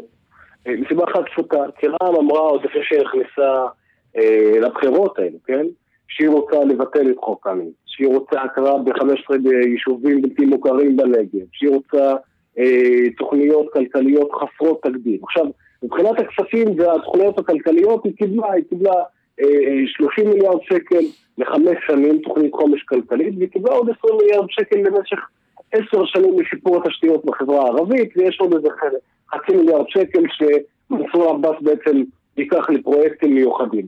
עכשיו, להגיד לך שאני רואה את הדברים האלה מתממשים, כן, שאנחנו נראה את ה-50 מיליארד שקל נשפכים מחר בחברה הערבית, זה לא יקרה. אנחנו ראינו כבר את התוכנית, תוכנית החומש הכלכלית של, ה, אה, של 922, 15 מיליארד שקל, בקושי ניצלו שם איזה 7 מיליארדים בכל הסיפור הזה. כן. אה, ולכן מבחינת, העניין הוא לא הכספים, העניין הוא פה, זה הנגב וקמיניץ. אה, שני הדברים ושתי הסוגיות העיקריות האלו, אה, אפשר להגיד שברע"מ ויתרו ונתנו ויתורים מאוד גדולים. קודם כל, קמיניץ לא בוטל ולא הוקפא, ומה שהגיעו, בעצם ההבנות שהגיעו אליהם, שתוך 120 יום יקדמו חקיקה או תיקון לחוק קמיניץ. עכשיו, מה זה תוך 120 יום יקדמו חקיקה? זה לשבת עם, עם ארז קמיניץ אה, יום ולילה ולשכנע אותו איך אפשר באמת לש- לשנות אותו. וזה איש קשה. ארז קמיניץ, מניסיון אישי. תקשיב, הרשימה המשותפת ישבה איתו 22 ישיבות כדי להקפיא שני סעיפים בחוק הזה. כן, אז אה, שיהיה בהצלחה למנסור. כן. אה, ול- ולכן אני אומר לך, זה לא דבר קל, זה לא דבר מובטח. בנגב, גם בעניין הנגב, הביאו להכרה של אה, שלושה יישובים בלתי מוכרים, שאגב, עמיר פרץ כבר בממשלת נתניהו גנץ נתן את האישור לדבר הזה, אבל הוא לא בוצע בגלל שיצאנו לבחירות. זאת אומרת, בנט ולפיד לא נתנו עכשיו פה דברים מרחיקי לכת אה, למנסור עבאס. כל מה שממשלת נתניהו אישרה הם נתנו. הדבר היחידי באמת, שהביאו באמת, שנתנו לרע"מ, הדבר היחידי החדש פה, זה העניין של סגן שר במשרד ראש הממשלה, שגם ככה הם לא מנצלים, מהמם. וראשות ועדת הפנים. עכשיו, אה, בליכוד גם צודקים בדברים האלה, זאת אומרת, יש פה חצי אמת לכל צד. בנט ולפיד הם צודקים כשהם אומרים שאנחנו נתנו רק את מה שהליכוד נתן, אבל גם הליכוד צודק שאומר שבנט ולפיד נתנו דברים שלא היינו מוכנים לתת, כמו סגן שר וראשות ועדת הפנים. אבל להגיד לך את האמת, אתה יודע, אה, גורם מאוד בכיר ברע"מ אמר לי אה, אתמול, אחרי שכתבתי בטוויטר, שגם בליכוד צדקו בכמה דברים, אמר לי, תקשיב, בוא אני אגיד לך את האמת. הם היו מוכנים למכור לנו הכל בליכוד, כדי שאנחנו נפיל את הממשלה הזאת, אז שלא יבלבלו בשכל. כן. ולכן אתה יודע, האמת היא באמצע אה, לרוב, אה, זה מה שאני לפחות מאמין. וההישג התודעתי של אה, רע"מ בממשלה מרגש את הציבור הערבי, או בעיקר הם ספקנים ומחכים לראות איך זה ייראה? אתה יודע, זה רגשות מעורבים. קודם כל, זה לא רק תודעתי, יש פה שינוי במעמד הפוליטי נכון. של המפלגות הערביות. נכון, כן? נכון. אי אפשר, אי אפשר להתעלם. מהמצב הזה, שאתה רואה, תקשיב, זו פעם ראשונה. אני אומר לך, זה אולי הציבור היהודי, הישראלי לא שם לדברים האלה. אבל זו פעם ראשונה כשבחברה הערבית מדברים על פגישת ראשי קואליציה, ואתה רואה ערבי יושב שם. לא היה דבר כזה. לא היה דבר כזה, שיושב ראש מפלגה ערבית יושב אה, עם אה, ראשי הקואליציה שאמורים להחליט על גורלה של מדינת ישראל. אחד משמונה שווה בין שווים באותו שולחן. נכון. עכשיו, זה שינוי, זה שינוי במעמד הפוליטי, זה שינוי חשוב מאוד, זה חסר תקדים. אתה יודע, מנסים להקטין את זה גם כל מיני גורמים כאלה ואחרים, ולהגיד שכן, אתה יודע, היו ערבים שהצטרפו לרשימה, חבר'ה, זה לא, זה לא דומה. לא, לא, לא, זה היה מפלגות ל- מפלגות בממשלה. לוויין של מפא"י, זה לא היה אותו דבר. זה בכלל, אין, אין מה לתאר, כן? אין מה להשוות למפלגות הלוויין של מפא"י, זה לא דומה בכלל. ולכן, אה, כן, יש פה שינוי במעמד הפוליטי, יש פה גם, אפשר להגיד אה, הישג תודעתי, זה נכון מאוד. עכשיו, בקשר לחברה הערבית.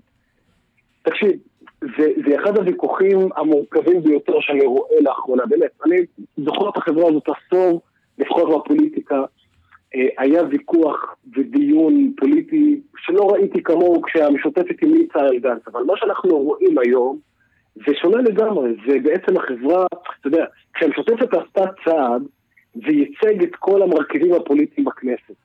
אבל פה אתה מדבר על מרכיב אחד שהולך כנגד הזרם, לא דומה למה שהמשותפת עשתה ותעשה כנראה גם בעתיד, ואומר, זו דרכי, ויש יש תומכים.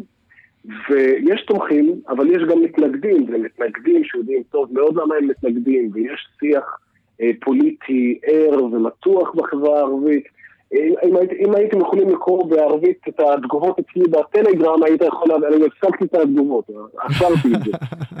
אתה לא מבין, זה, זה מגיע לרמות אה, שאתה לא רוצה לתאר לעצמך, אבל מה, כן, כמו, יש, יש, כמו התגובות שאנחנו רואים אה, בציבור הימני לצורך העניין בעד ונגד אה, המהלך של בנט? אנחנו, אנחנו מצליחים אה, באמת אה, ללמוד קצת מכם, מהיהודים. כן, Mm. אנחנו... זה, זה מצער, אתם לא צריכים ללמוד מהתרבות הפוליטית שלנו בכלל. תקשיב, אתה יודע, אני חושב שהחשיפה הבאמת משמעותית שהבאת פה זה שיש לך ערוץ טלגרם. אה, כן, תצטרפו לערוץ טלגרם.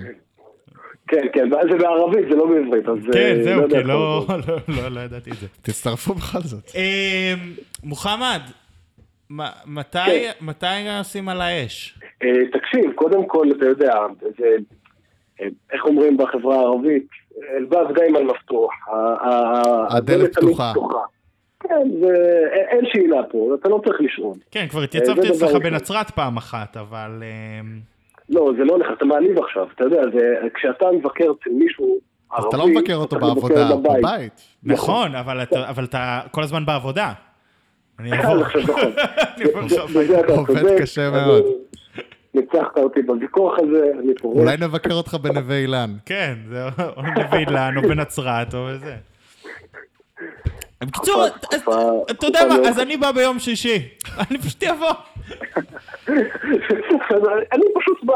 כן. אתה- תמיד יותר ממוזמן, תאמין לי. מוחמד, תענוג כתמיד, אה, מרגש מאוד, המון המון תודה. אה, תודה לכם. ויאללה, שיהיה לנו... אני אציג לך לקראת יום שישי. שיהיה לנו בהצלחה. בשמחה רבה. יאללה ביי. ביי. ביי ביי. טוב, תעשה עוד סיום. אה, כן, תן מילת סיום. תעשה אות. אה, אות. תעשה אות. אות סיום. זה אות הסיום שלנו. זה אות סיום. אה, היה לנו אחלה פרק. היה ארוך. אה, אנחנו... אבל לא נורא.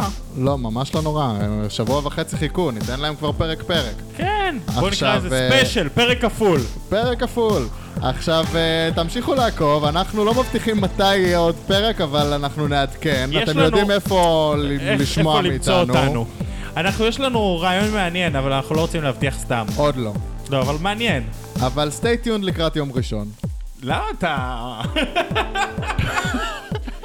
לא אומרים מה נעשה. לא אומרים. לילה טוב. לילה טוב. למה לילה? כי אצלנו. לילה. מתי שאתם רוצים טוב. טוב.